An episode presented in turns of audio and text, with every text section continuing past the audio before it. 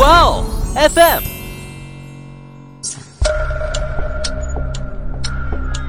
事件众说纷纭，案情扑朔迷离。思彤邀你一起走入案件现场，在娓娓道来中，用身临其境之感还原案件真相。他爬进了一个年轻男性死者的棺材，拥抱并且抚摸了死者的躯体，这个行为竟让他获得了莫名的快感。这应该是恋尸癖吧？盖西以为麦考伊要伤害自己，于是先发制人，猛地跑过去，一脚踢翻了麦考伊，并顺势扭住他的手臂，将刀夺了下来。难道盖西把受害人叫到家里就没有人看见过吗？警察都不去调查一下吗？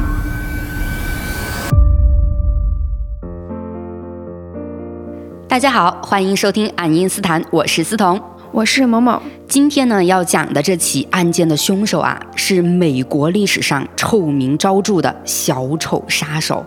但我想，只要一提到小丑呢，大家想到的应该是很多影视剧里面的小丑形象。对对对，我能想到的可不止一部。就说很经典的是零八年上映的《蝙蝠侠之黑暗骑士》，我估计很多人都看过吧。里面的小丑可谓是把一个大反派的癫狂和疯批展现的淋漓尽致啊。饰演小丑的演员希斯莱杰后来意外死亡，也是让小丑这个角色就成为了经典中的经典。后来是到了二零一九年，美国又上映了一部就叫小丑的电影，也是再次成功的塑造了一个令人印象深刻的小丑形象。没错，刚好这两部电影呢，我都看了的。确实还是很喜欢，但他们呢也都是各有千秋的。而且我还发现啊，观众对小丑的喜爱度真的是非常高哦。对，就哪怕是小丑回魂那种恐怖惊悚片，一样有影迷喜欢。可我不得不说一句啊，今天要讲的这个小丑杀手就不会让人追捧和喜爱了。它跟电影里呈现的是完全不同的。它一方面呢是带给孩子们欢乐的小丑，同时也是带给孩子们死亡的强奸犯。他被指控三十三次谋杀，受害者都是十四到二十二岁的年轻男孩，其中二十九名受害者被他埋在家里，而其他受害者则因为他家里尸满为患，被丢进了河里。这个小丑杀手呢，就是约翰·韦恩·盖西。等等，强奸犯、男孩，还有未成年男孩，这又是一个同性恋杀手啊！是的。这倒是跟杰弗瑞有点像啊，不过有一点我很好奇，就是凶手被称为小丑杀手，难道也是和电影里面一样，就是装扮成那种小丑形象在作案吗？这个外形是不是太抢眼了？应该很容易暴露的呀。当然就没有啦。盖西被称为小丑杀手的原因呢，其实我感觉吧，更多的是因为小丑形象更加让人觉得有话题度而已。那接下来啊，我就带大家走进小丑杀手盖西。时间回到一九四二年的三月十七号，盖西出生于美国芝加哥一个信仰爱尔兰天主教的中产阶级家庭。他是家里的第二个孩子，上面呢有个大他两岁的姐姐，后来又有了一个小他两岁的妹妹。可这个家庭却并没有给孩子们提供良好的成长环境，主要原因呢来自于他们的父亲斯坦利。斯坦利是名一战老兵，退伍后呢，成为了一名汽车维修工。虽然说有稳定的工作，能赚钱维持家庭开支，但他却有酗酒的恶习，而且一旦喝醉了，就拿老婆孩子出气，又打又骂，用皮带抽。你想想，一名退伍军人的战斗力，再加上他醉酒的情况，那疯起来下手得多狠呢？这不就是典型的家暴吗？没错，关键斯坦利对盖西呢，还不只是身体上的殴打，还有精神上的摧残。因为斯坦利是非常大男子主义的，他把自己对男子汉的定义全部施加在了儿子盖西身上。他希望盖西能像自己小时候一样，做一些比较男人的事情，比如说运动啊、钓鱼，还有攀岩等等。然而盖西呢，从小就不爱运动，身材是十分肥胖的。而他呢，只能在家里跟着妈妈一起种花做饭。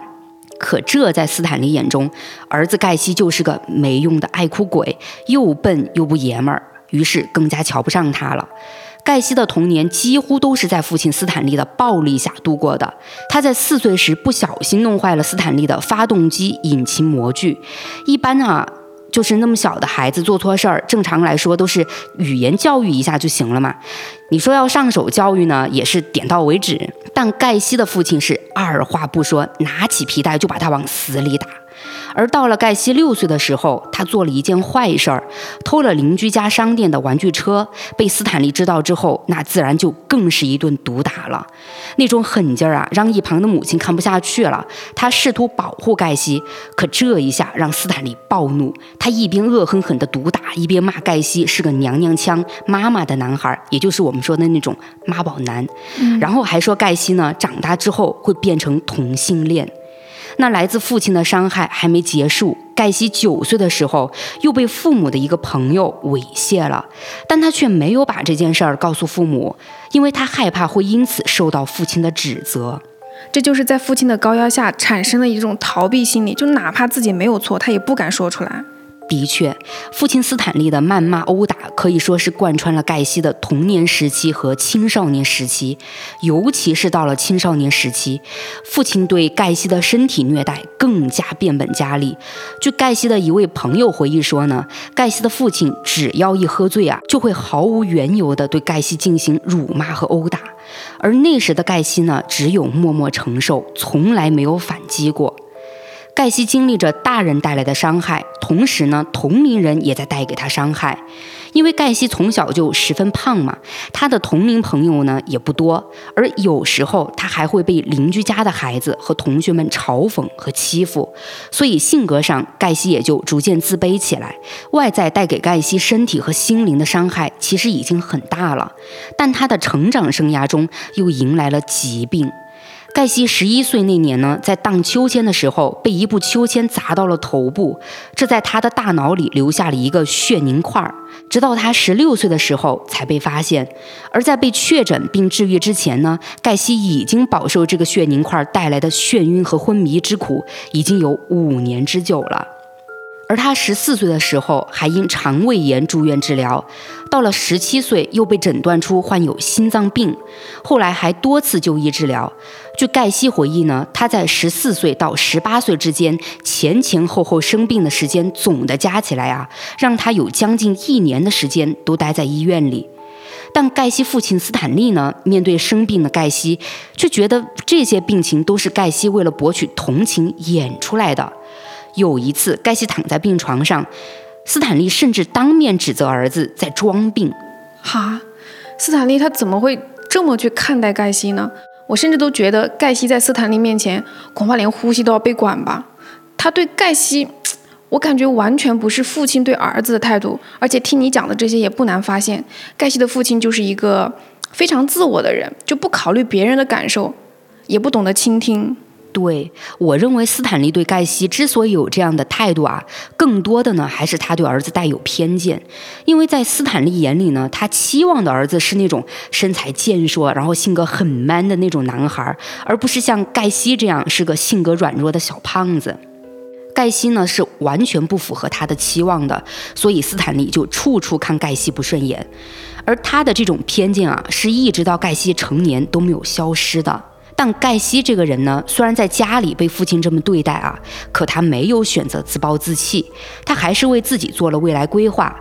盖西十八岁的时候，在高中毕业前就选择了辍学，并立刻参与到了政治工作中，为当时一个民主党候选人担任助理分局队长工作。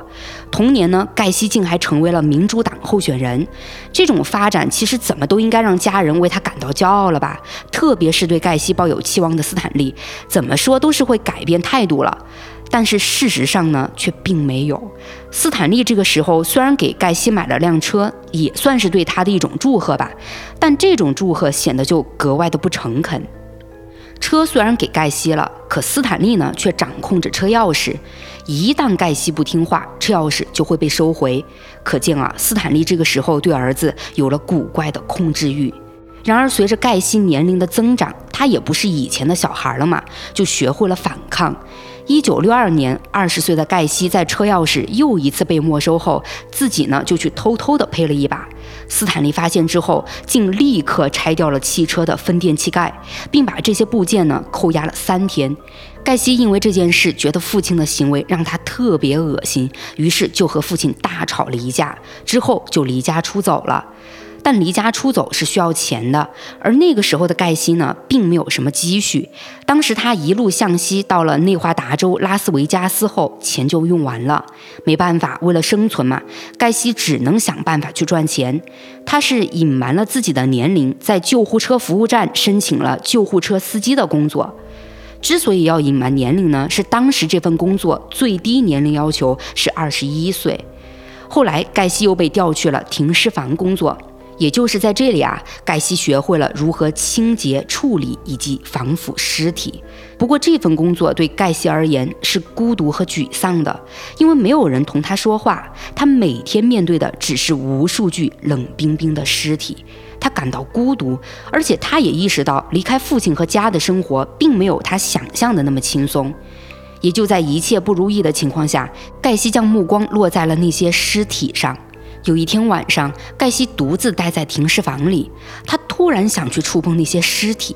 在做了一系列心理斗争后，他爬进了一个年轻男性死者的棺材，拥抱并且抚摸了死者的躯体。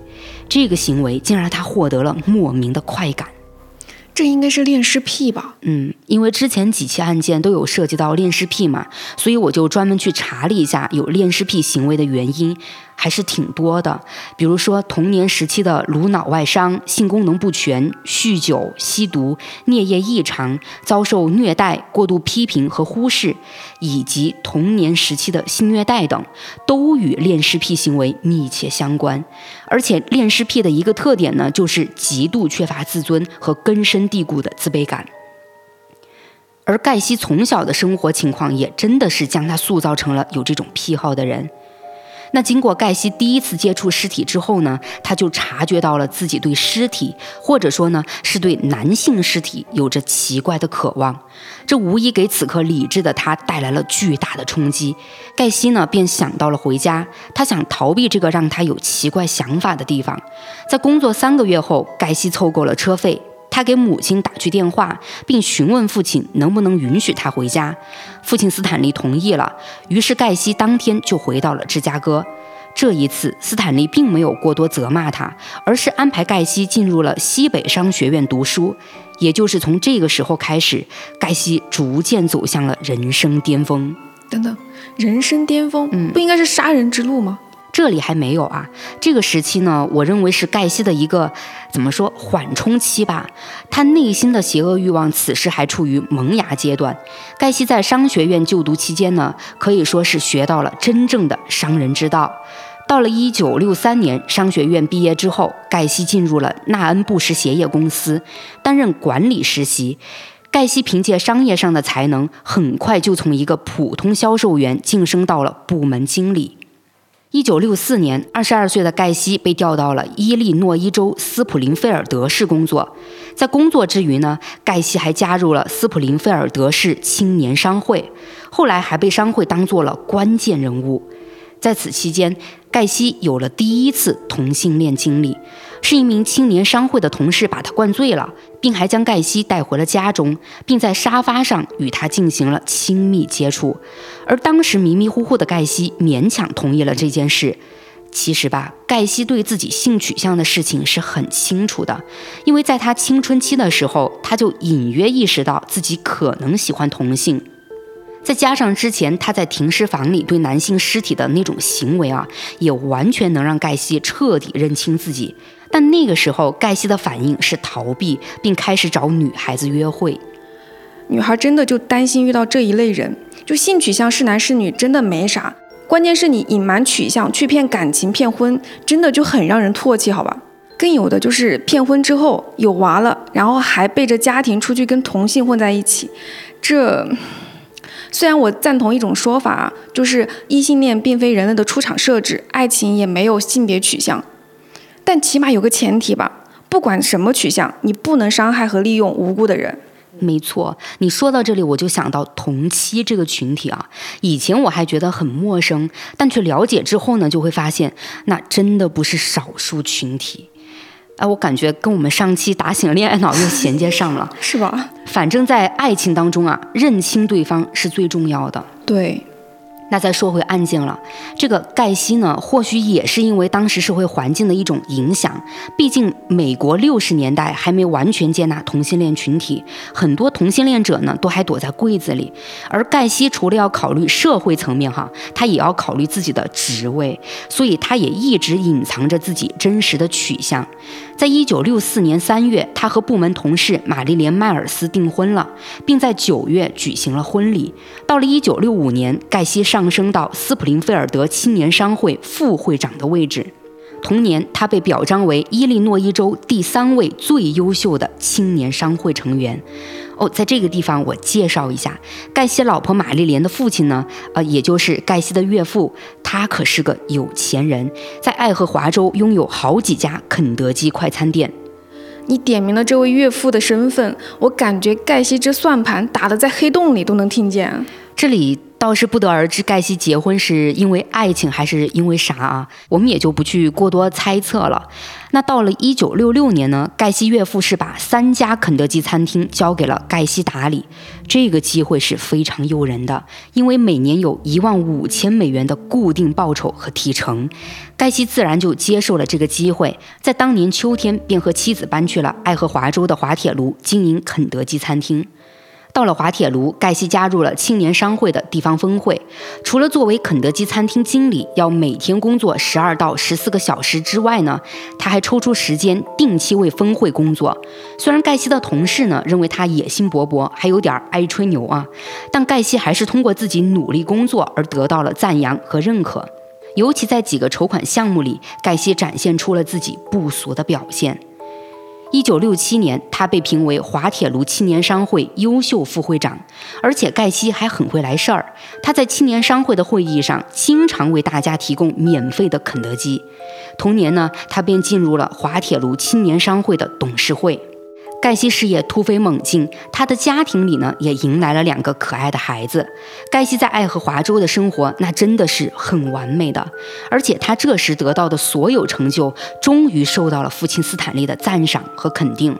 斯坦利在一九六七年见到盖西时说：“儿子，是我看错你了。”所以到这个时候，我们就可以看出盖西的人生已经完美逆袭，从当初性格软弱的胖子，成为了事业、爱情、家庭三丰收的人生赢家。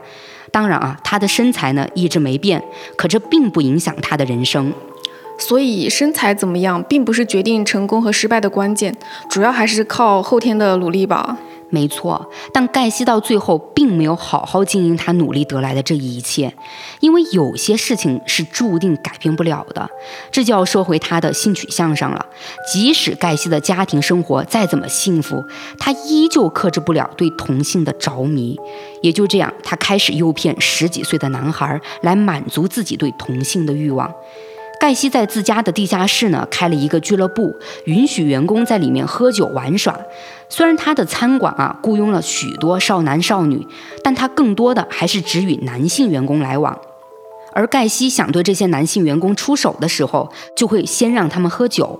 在酒喝得起劲儿的时候呢，盖西就会做一些非常亲密的行为。如果有少年拒绝他，盖西就会立刻将自己的行为解释为开玩笑。而盖西第一次性侵发生在一九六七年八月，对方是一个十五岁男孩，名叫唐纳德，他是青年商会里一个员工的儿子。盖西引诱唐纳德到家中之后，给他播放了色情电影，并还给唐纳德灌了酒。盖西还说服他跟自己发生了更加亲密的行为。接下来的几个月，又有其他男孩遭到性侵，而盖西为了能让这些男孩不对他的行为过于抗拒，不去举报他。他甚至编了一个谎，说自己是在开展为保护同性恋利益而进行的科研，而这些男孩呢，就是在为自己的科研做实验，并且盖西在所谓的实验结束之后，他还给男孩们五十美元的报酬。但盖西这种行为也终究是曝光了。在一九六八年三月，唐纳德把盖西性侵他的事告诉了父亲，这位父亲呢，就立刻报了警。随后，警方便将盖西逮捕，并指控他对唐纳德犯下了鸡奸罪。当时，盖西强烈否认指控，并反咬一口说唐纳德的父亲是诬陷他，这么做是出于政治动机。原来唐纳德父亲曾反对盖西任命爱荷华青年商会会长，也正因为有这个小前提，青年商会里盖西的几个同乡认为盖西的说法是可信的，甚至还团结起来支持他。不过这种支持呢，并没有让盖西脱罪。在一九六八年五月十号，他仍然被起诉。可就在八月三十号，也就是案件审判前，盖西用三百美金买通了自己手下一个名叫罗素的十八岁男孩，去袭击唐纳德。这么做的目的是为了阻止唐纳德在即将到来的审判上作证。而唐纳德遭到袭击之后，自然就报警了嘛。很快呢，罗素便被抓住了。随后，他也供出指使自己这么做的人就是盖西。这不就是此地无银三百两的行为吗？还买凶伤人，板上钉钉的证据，这不就来了？确实是铁证啊。不过在审判前，法官安排盖西接受了精神病评估。这么做呢，也是法官想了解盖西的心理情况是否能够接受常规审判。评估结果显示，盖西是能够接受审判的。可精神病医师则指出，盖西有反社会人格。在当时的医疗手段上，对此是无能为力的。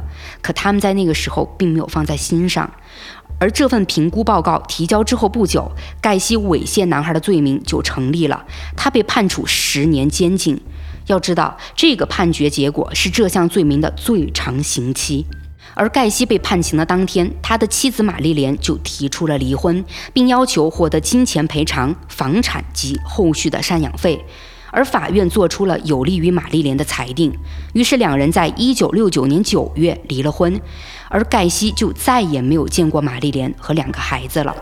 及时止损，我觉得玛丽莲很明智啊。是的，即便盖西之前表现是这么优秀啊，但他的犯罪行为确实不能被原谅。好在玛丽莲也没有优柔寡断，而是坚定地带着孩子们离开了，而盖西呢，则进入监狱开始了服刑。但这里也不得不说啊，这个盖西他非常善于伪装。服刑期间呢，他严守规则，远离麻烦，在监狱当中的表现还非常优秀。于是十八个月后，盖西就获得了假释机会，他拥有了十二个月的假释保证期。走出监狱的盖西对来接自己的朋友说，他打算在滑铁卢从头来过。但这句话也不过只是盖西说说而已，因为他获释不到二十四小时就选择搬回芝加哥和母亲一起生活了。盖西是在一九六九年的六月十九号抵达了芝加哥，之后他在当地一家餐厅获得了一份厨师的工作。可惜安稳的日子还没过多久，盖西内心的邪恶欲望就被释放出来。在一九七一年二月十二号。盖西被指控性侵一个十几岁的男孩。这名男孩声称呢，盖西在芝加哥的一处车站将自己诱骗到了他的车上，并试图迫使他进行性行为。盖西这不是纯纯的顶风作案吗？身为有前科的人，在假释期如果被指控，警方应该会立刻把他抓回监狱吧？这还真没有。说来也是神奇啊，不知道是什么原因，这个男孩后来没有出现在庭上，所以这个起诉呢就被法院驳回了。而警方那边呢也没有重视盖西的这起性侵案，甚至还在他十二个月的假释保证期后，把对盖西以往的定罪记录给密封起来了，彻底恢复了他的。正式公民身份，也就是在这一年，盖西在父母的资助下，在诺伍德公园买了一栋房子。也就是在这栋房子里，盖西犯下了所有的谋杀案。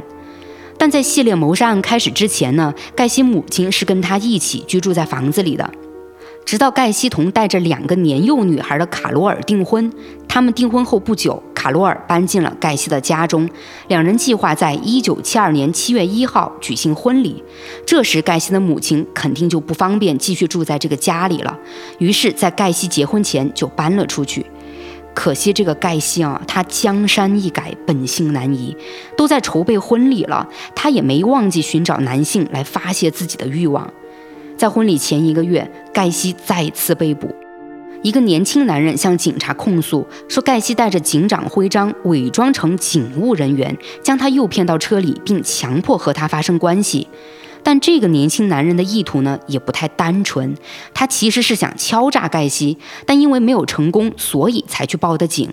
那也正因为这个敲诈的意图被警方发现，所以年轻男人对盖西的指控被驳回了。也就因为这样，盖西逃脱了罪责。这个小插曲当然也就没有影响到他的第二次婚姻。婚后呢，盖西再次发挥了他的商业才能，成为了大众眼里的成功人士。他是辞了厨师工作，成立了跟建筑相关的公司。最初呢，公司的业务是小型维修工作，例如画标志啊、浇筑混凝土和装修。到后来就慢慢扩大到包括室内设计、改造、安装和环境美化等项目。到一九七八年，盖西公司的年营业额啊，总值是达到了二十万美元。有一说一啊，盖西确实很有商业才能。是的，可他就是不走正道。那是一九七三年发生的一件事儿。盖西和公司里的一名青年雇员前往佛罗里达州查看自己购买的资产。第一个晚上，盖西就在他们的酒店房间里强暴了这名青年雇员。第二天，这名青年对盖西表现出了抗拒，宁愿在沙滩上待着，都不愿回到酒店了。而出差结束，他们回到了芝加哥。这名雇员呢，就来到了盖西家中，并在盖西的院子里将他暴打一顿。盖西的岳母上前阻止了青年雇员对盖西的进一步攻击。这名雇员收手之后，就立刻驾车离开了。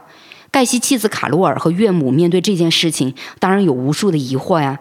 但盖西告诉他们，发生这件事是因为青年雇员在工作中业绩不好，他拒绝支付报酬所引起的。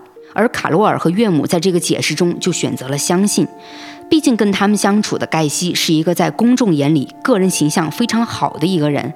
要知道啊，盖西在当地小区很活跃，以乐于助人而出名，还从1974年开始举办上了一年一度的夏季派对。盖西还在民主党派的政治活动中非常活跃。不仅如此，他对自己的员工也表现得很体贴，他为员工提供了免费的劳务服务。也就是因为这些服务，让他得到了奖励，是被任命为了诺伍德原乡路灯照明委员会成员。一九七五年，盖西又被任命为芝加哥一年一度的波兰宪法节游行主任，这可是一个一年一度的盛事啊！他从一九七五年到一九七八年负责监督该活动，也因为这份工作。盖西甚至还见到了美国当时的第一夫人罗莎琳·卡特，并与她合影留念。而盖西的犯罪行为被曝光之后啊，他跟罗莎琳合影这件事还让美国特勤局尴尬不已。接下来就到了盖西小丑称号的来历了。那是一九七五年的时候，盖西通过加入本地的麋鹿俱乐部，了解到一个名叫“快活小丑”的俱乐部。这个俱乐部里的成员都会打扮成小丑的模样，定期进行筹款活动、游行或者去探望住院儿童。那在一九七五年底。盖西就加入了快活小丑俱乐部，并创造了自己的小丑坡格。他还设计了小丑服装，并为自己画了一个小丑妆容。盖西经常以小丑坡格的形象参与到本地聚会和慈善活动中。他还经常提到说自己用小丑形象去过儿童医院，给那里的孩子带去欢乐的事情。不过，没有证据表明他这样做过。很明显，这只是伪装嘛，在外人面前把自己塑造成好人，内心的邪恶只有自己知道，典型的双面人生。不过案件发展到这里，感觉盖西的多次作案也都只是发泄欲望，似乎没有杀人的倾向啊。其实是有的，只是他掩盖的特别好，而且这么多年呢，是完全没有被人发现。盖西第一次杀人是在一九七二年的一月二号，当时他还处于假释保证期。受害者是一个名叫麦考伊的十五岁男孩，他因为家庭矛盾离家出走了，来到了芝加哥，想要投奔祖母。由于麦考伊之前来芝加哥参加活动的时候认识了盖西，于是他到了车站之后呢，主动联系盖西帮忙，盖西就欣然前往，但他是把麦考伊带回了自己的家中。当时他对麦考伊承诺说，第二天会把他送到祖母家。但等第二天早上盖西醒来的时候，竟发现麦考伊站在他的床边，手里还拿着一把刀。盖西以为麦考伊要伤害自己，于是先发制人，猛地跑过去，一脚踢翻了麦考伊，并顺势扭住他的手臂，将刀夺了下来。但他都不等麦考伊去解释什么，就抓住麦考伊的头发，将他的头往卧室墙上猛撞。这个过程持续了两分钟，麦考伊就这样停止了呼吸。盖西知道危险解除了，可当他站起来走向厨房时，却看到餐桌上摆放着两份做好的早餐。原来麦考伊站在他床边，不过是想叫他起床吃早餐，而那把握在麦考伊手上的刀，也只是一把他忘记放下的餐刀。所以，盖西第一次杀人是误杀。但再怎么误会，也没有必要夺下刀了之后还去下死手吧？我感觉盖西在使用暴力的时候，完全沉浸在里面了。那盖西在已经杀掉麦考伊之后呢？虽然知道这是一场误会，也就姑且说是误杀吧，但他却丝毫没有愧疚之情，因为盖西接下来的行为是冷静到了极点。他先是清理了血迹，接着清洗了麦考伊的尸体，然后还对他进行了奸尸。完事后，盖西便把死去的麦考伊埋在了地窖里，并在尸体上覆盖上了厚厚的水泥。在盖西被捕后接受的一次采访中，他提到了自己杀麦考伊时的感觉。他的原话是：“那时候我才意识到，原来死亡能带给我最大的快感。”而也就是麦考伊，让盖西的杀人欲望彻底觉醒了。但一开始，盖西还没有肆意妄为，他依旧以发泄欲望为主。是直到一九七四年的一月，他第二次动手杀人了。受害者是一位身份不明的青少年，皮肤略带棕色，头发卷曲，大概在十五到十七岁之间。他是被盖西勒死的。在尸体被埋葬之前，盖西将他安置在壁橱里。也就是这一次，盖西发现尸体在被藏匿于壁橱中时，口鼻里会流出液体。也正因为这样，他的地毯被弄脏了，所以在之后的作案中，盖西一般都会将布条或者受害者的内衣裤塞入他们的口中，以避免同样的事情发生。你就能发现，他根本不在乎人的生命，他关心的是别弄脏了自己的家。这之后呢，是到了一九七五年，也就是盖西家庭事业迎来第二次巅峰时刻，盖西将作案目标落在了自己的公司里。当时他的雇员中大部分都是中学生或者是年轻男性。那是七月的一天，一个名叫托尼的十五岁男孩因为工作弄伤了脚，独自在家休养。盖西借着探望的名义来到了托尼的家中，并还故意灌了托尼很多酒。看到他意识不清醒后，盖西便把托尼的双手铐在身后，想要对他进行侵犯。但当时的托尼并不是彻底没有意识，他还是能感受到外界正在发生什么，而托尼也在想办法挣脱。也就在这时，他发现手腕的手铐有些松了，于是他暗中摘下手铐，并趁着盖西转身之际将他打倒在地。随后，托尼就地取材，用手铐反将盖西给铐了起来。此时的盖西大声咒骂，甚至还威胁托尼。但很快，盖西就恢复了成年人的冷静。他向托尼承诺，只要打开手铐，自己就会立即离开。托尼并没有多想，当即就同意了。而盖西也没有食言，确实是离开了托尼的家。真的要说，这个托尼是无敌幸运啊！因为同样的好运并没有降临在其他人身上。在这次事件发生一周后，也就是一九七五年七月二十九号，盖西的另一位雇员，十七岁的约翰离奇失踪了。在他失踪的前一天，因为盖西拖欠了两周的工资，约翰伙同两个朋友对盖西进行过威胁。而约翰的失踪自然跟盖西有关，他是以解决工资为由，单独将约翰叫到家中，随后便勒死了他。那个时候，盖西的妻子和女儿们恰好不在家，所以盖西才能毫无顾忌地杀人。而他杀死约翰之后，就将尸体藏在了车库的水泥地下。约翰失踪后，他的父亲还曾打电话给盖西，盖西装模作样地说自己很乐意帮忙寻找，但寻找的结果呢，是警方认定约翰离家出走了，所以就没了。难道盖西把受害人叫到家里就没有人看见过吗？警察都不去调查一下吗？对于约翰的失踪呢，警方也是传讯过盖西的，但他只是说约翰和他的两个朋友因为工资问题来找过他，但解决完工资问题之后呢，他们就离开了。所以说没有直接证据能证明盖西和约翰的失踪有关。可约翰的父母却不这么认为，毕竟儿子失踪前有过纷争的就只有盖西，对于他们来说，盖西的嫌疑很大。所以，约翰父母给警方打了不下一百次电话，希望他们继续深入调查盖西，但都没得到答复。而这个时候，盖西对同性的欲望已经开始失控了，他深藏的性取向越来越难以继续隐瞒下去。就在同一年，妻子卡罗尔发现盖西将十几岁的小男孩带到了自家车库当中，而且他还发现屋内有同性恋色情刊物。于是，在一九七六年三月，卡洛尔和盖西协议离婚。第二场婚姻结束后，独自拥有房子的盖西便开始了大开杀戒。从一九七六年五月到八月，仅仅三个月的时间，盖西至少杀害了八名年轻男性，其中六人能辨明身份，年龄都在十四岁到十八岁之间；另外两名受害者无法识别身份，年龄大概在十五岁到十九岁和二十二岁到三十岁之间。无一例外啊，这八名受害者的尸体都被盖西埋在了自己房子中的地板下。因为一直发现不了尸体，所以在外界看来呢，这些男孩都只是失踪，而盖西也得以继续逍遥法外，不断作案。但毕竟天网恢恢，疏而不漏，十五岁男孩罗伯特·皮斯特的失踪，让盖西彻底露出了马脚。那是一九七八年的十二月十一号，罗伯特在离开自己工作的药房后神秘失踪了。他在失踪前曾告诉母亲要去见一名承租商，那名承租商说是要给他一份工作，而谈完工作的事情之后自己就会回来。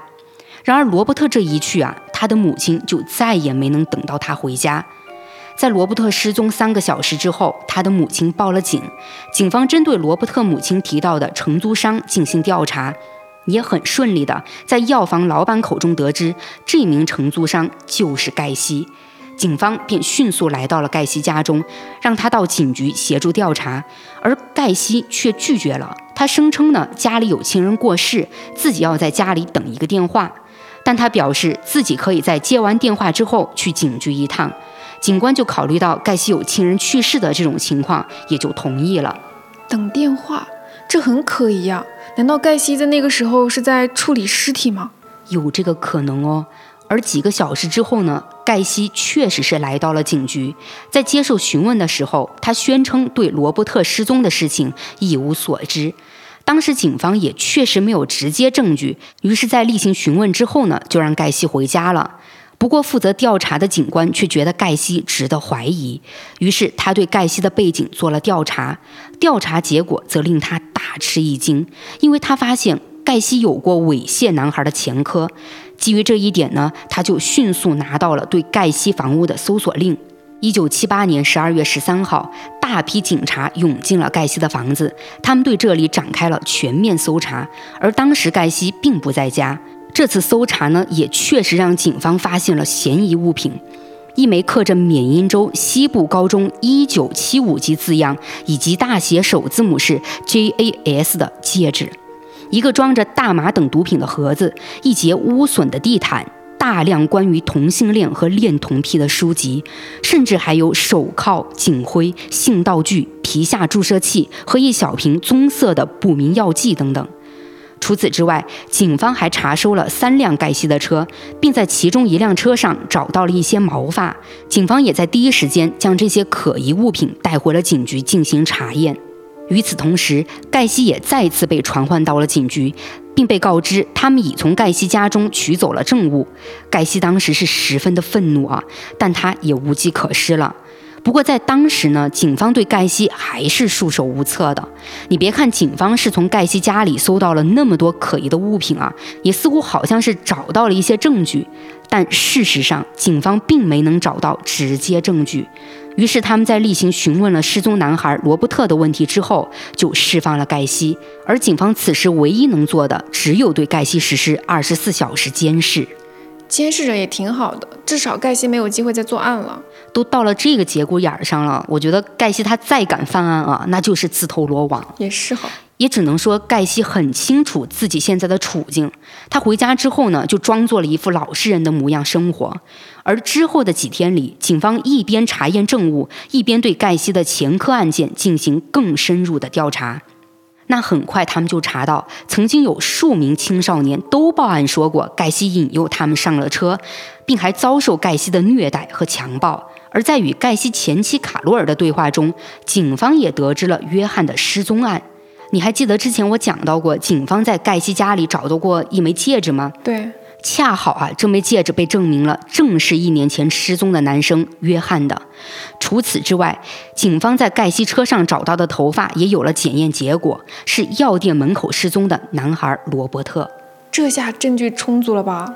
当然，有了这些证据啊，警方获得了第二次搜查令。而在搜查之前呢，他们就以非法藏匿和分发大麻的罪名将盖西逮捕了。那之后，警方就对盖西的房子再次进行了搜查，这一次可谓是掘地三尺。而通过这次更加细致的搜查和挖掘，警方发现了房子中埋藏的大量尸体。而另一边，在警局的盖西得知尸体被发现的消息之后，终于认罪了。在一九七八年十二月二十二号这天，盖西向警方承认，从一九七二年以来，他杀害了大约二十五到三十人。除了他身边的男孩子以外呢，大多数受害人是逃亡者或者男妓，也就是身份信息本来就很模糊又不被大众关注的人群。而这些人都是盖西从芝加哥车站或者是街上找到，然后诱骗到家里的。他要么是向这些人承诺给他们工作和报酬，要么就是干脆用暴力绑架他们。一旦这些人被带回盖西的家里，就会被戴上手铐或以其他方式绑住。在被性侵的时候呢，也都会被盖西用绳子勒住嘴。盖西常常会在受害者的嘴里放些布料，以阻止他们尖叫。有很多受害者都是被止血带勒死的，而部分受害者呢是被绳子勒死后还会痉挛一两个小时。盖西看着还觉得挺有趣，就将这个方法称为“绳子戏法”。另外，警方还发现过两具被盖西绑起来的尸体，他们问盖西为什么要这么做。盖西表示，这是他在阅读了休斯顿谋杀案之后受到的启发。要知道啊，盖西的大部分受害者都是单独被引诱回家的，但偶尔呢也会出现一晚上同时杀害两名受害者的情况。盖西就将这称之为双捕。这里我提一嘴啊，刚才我说到的休斯顿谋杀案是美国历史上最严重的连环凶杀案件。警方当时甚至都不敢去确认真正的受害者到底有多少人。后来挖掘尸体的工作是被紧急叫停，因为当局想要控制住死者猛增的数量。而如此残忍的凶手却有个很甜的代号，叫“糖果叔叔”。哇，这个代号反差好大呀！是吧？所以，如果听友们对这个案件感兴趣的话，可以在评论区里留言，我们后面呢可以单独做一期节目来讲。现在我就继续回到盖西的案件上。根据盖西的供述呢，大多数受害者被抛尸在他家里的地板下，他会定时将生石灰倒进去，以促成尸体的分解。盖西说呢，他已经不知道埋了多少受害者在那里了。而1978年杀害的最后三名受害者都被他扔进了德斯普兰斯河，原因是他家里的地下空间已经装满了尸体。被问到罗伯特这个男孩的时候，盖西承认勒死他的事实，并说他把罗伯特的尸体也扔进了德斯普兰斯河。另外呢，盖西还供认说，他把约翰的尸体埋在了自己的车库中。盖西甚至画了一个地下示意图来帮助警方搜寻自己埋藏的尸体。一九七八年十二月二十二号，在警察的陪同下，盖西重回那栋房子，配合警方确定尸体的位置。整个挖掘工作持续了七天，警方一共在盖西的屋子里挖出了二十七具尸体，其中二十六具尸体是在地下道空间中被发现的，另外一具约翰的尸体被发现埋在车库的混凝土地板下。尽管盖西坚持说所有埋在房屋里的遇难者遗体都已经被找到了，但警方怎么会相信啊？他们依旧继续挖掘着。但因为当时正值芝加哥的冬天，下了一场很大的雪，所以在一九七九年一月，挖掘被暂时推迟了，是到了三月才重新开始挖掘。果然，在三月九号，第二十八个受害者的尸体在一个靠近后院烧烤架的坑里被发现了，他被几个塑料袋装着，左手无名指有一枚戒指，表明他可能已经结婚。一个星期后的三月十六号，另一名受害者的尸体被发现埋在饭厅的地板下，这也使得警方在盖西房屋里发现的尸体总数达到了二十九具。一个月后，所有挖掘和搜查工作结束，盖西的房子被直接拆毁了。而在同年的六月到十二月之间，另外有三具尸体在德斯普兰斯河里被发现。当然，这些也被证实是盖西的受害者。到目前为止，已经发现三十二具尸体了，而最后一具尸体是在一九七九年四月九号被发现的，而他就是罗伯特。罗伯特的遗骸是在德斯普兰斯河岸被发现的。验尸报告表明呢，罗伯特生前的喉咙里曾被塞满了纸张类材料。时间到了一九八零年二月六号，盖西被带到审判庭上，他受到了三十三个谋杀指控。而在审判的前一年，在盖西辩护律师的请求下，让他花了三百多个小时接受了各种心理测试，以确定盖西是否在精神上有能力接受审判。盖西呢，还曾试图说服医生自己是患有多重人格障碍。他的律师呢，也试图以精神错乱为由证明盖西无罪，并请了一些研究过盖西的精神病专家来作证。三个精神病专家出现在了审判庭上，作证说盖西是偏执型精神分裂症，但控方却认为盖西是理智的，并且完全能控制自己的行为。控方也邀请了几个证人作证，盖西有极定的谋划和行为来逃避侦查，同时还找来了两名曾是盖西公司雇员的证人。雇员表示，盖西曾迫使他们在盖西家中的地下道空间进行工作，而这个说法呀，其实盖西在被捕后是提到过的。他说自己只挖了五个受害者的坟墓，后来呢都是让员工继续挖，这样他才能快速拥有足够多的坟墓。这明显就是有预谋的呀！没错，但是在审讯的第三周，盖西的辩护团队呢提出了一种可能性，说是这三十三次谋杀案都是色情行为的意外窒息致死。也就因为有这样的可能性，让这场看似板上钉钉的审判还是持续了一个多月。直到一九八零年三月十一号，在控方和辩方律师的最终辩论下，经过陪审团的裁决，认为盖西谋杀三十三名年轻男性的罪名成立，盖西被判处死刑，并被送往劳教中心等待行刑。而盖西则不停上诉，想要推翻死刑的判决，但好在啊，他没能成功，最终是在一九九四年五月九号被静脉注射处死。等等。一九八零年被判处死刑，嗯，到一九九四年才被执行，居然还让他多活了十四年，这应该算是一种人权的体现吧？因为确实是不管你犯没犯罪啊，都是有上诉的权利的。但盖西这么做呢，也只是他想拖延时间罢了。但你知道吗？根据公布的报告，盖西其实是被确诊为精神疾病患者的，但好在他。即便是被确诊为精神疾病患者啊，也没能让他钻成空子。毕竟他的所有作案行为又清醒又有想法，而盖西对自己的罪行从头到尾都没有表现出任何的悔恨。他在庭审中的最后陈述里说，判处他死刑是不会弥补别人的损失的，并认为呢，这判决其实是针对他的谋杀。什么逻辑啊？他就是个没有同理心的杀人犯吧？但说实话，听完整个案件后，我感觉称盖西是小丑杀手，还真的是一种吸睛标题党，因为他只是在一个阶段扮演了小丑而已，并不是我想象中那种他化妆成小丑然后到处行凶。嗯，确实是没有，因为之前我也提到嘛，就《黑暗骑士》和《小丑》这两部电影里面出现的那个小丑形象，其实跟盖西这样对比来看，我感觉是完全不一样的。就是盖西的小丑形象，更像是被后来的人就抓住了一个特点来放大而已。嗯，而电影里的角色大多都是借用小丑造型这个壳子，创造出的也是编剧或者说导演心中的那种小丑形象。我倒是觉得能稍微跟盖西的小丑形象就是贴合一点的，是美国恐怖故事第四季畸形秀里的那个小丑，是吧？对他，对，特别是那个外形，就是跟你形容的盖西非常的相似。但是除此以外啊，我早前还听过一个说法，说现在电影里那些小丑的原型是来自雨果的一本书，叫做《笑面人》。书里的主人公格温普兰是贵族后代，但从小就成为了宫廷阴谋的一个牺牲品，被卖给了儿童贩子。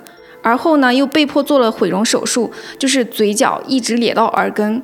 整个脸孔因此就始终像是怪笑一样，就成为了一个又可怕又可笑的笑面人。然后这本书最早是出版于一八六九年，真的假的？按时间算的话，这本书里的形象确实就是小丑形象最早的一个版本哎。没错，到现在来看，小丑这个形象也是被影视剧给固定了。但是能称得上是荧幕经典的小丑，我还是力荐《黑暗骑士》和一九年上映的小丑。我感觉这两部应该没有争议，我也觉得是挺经典的。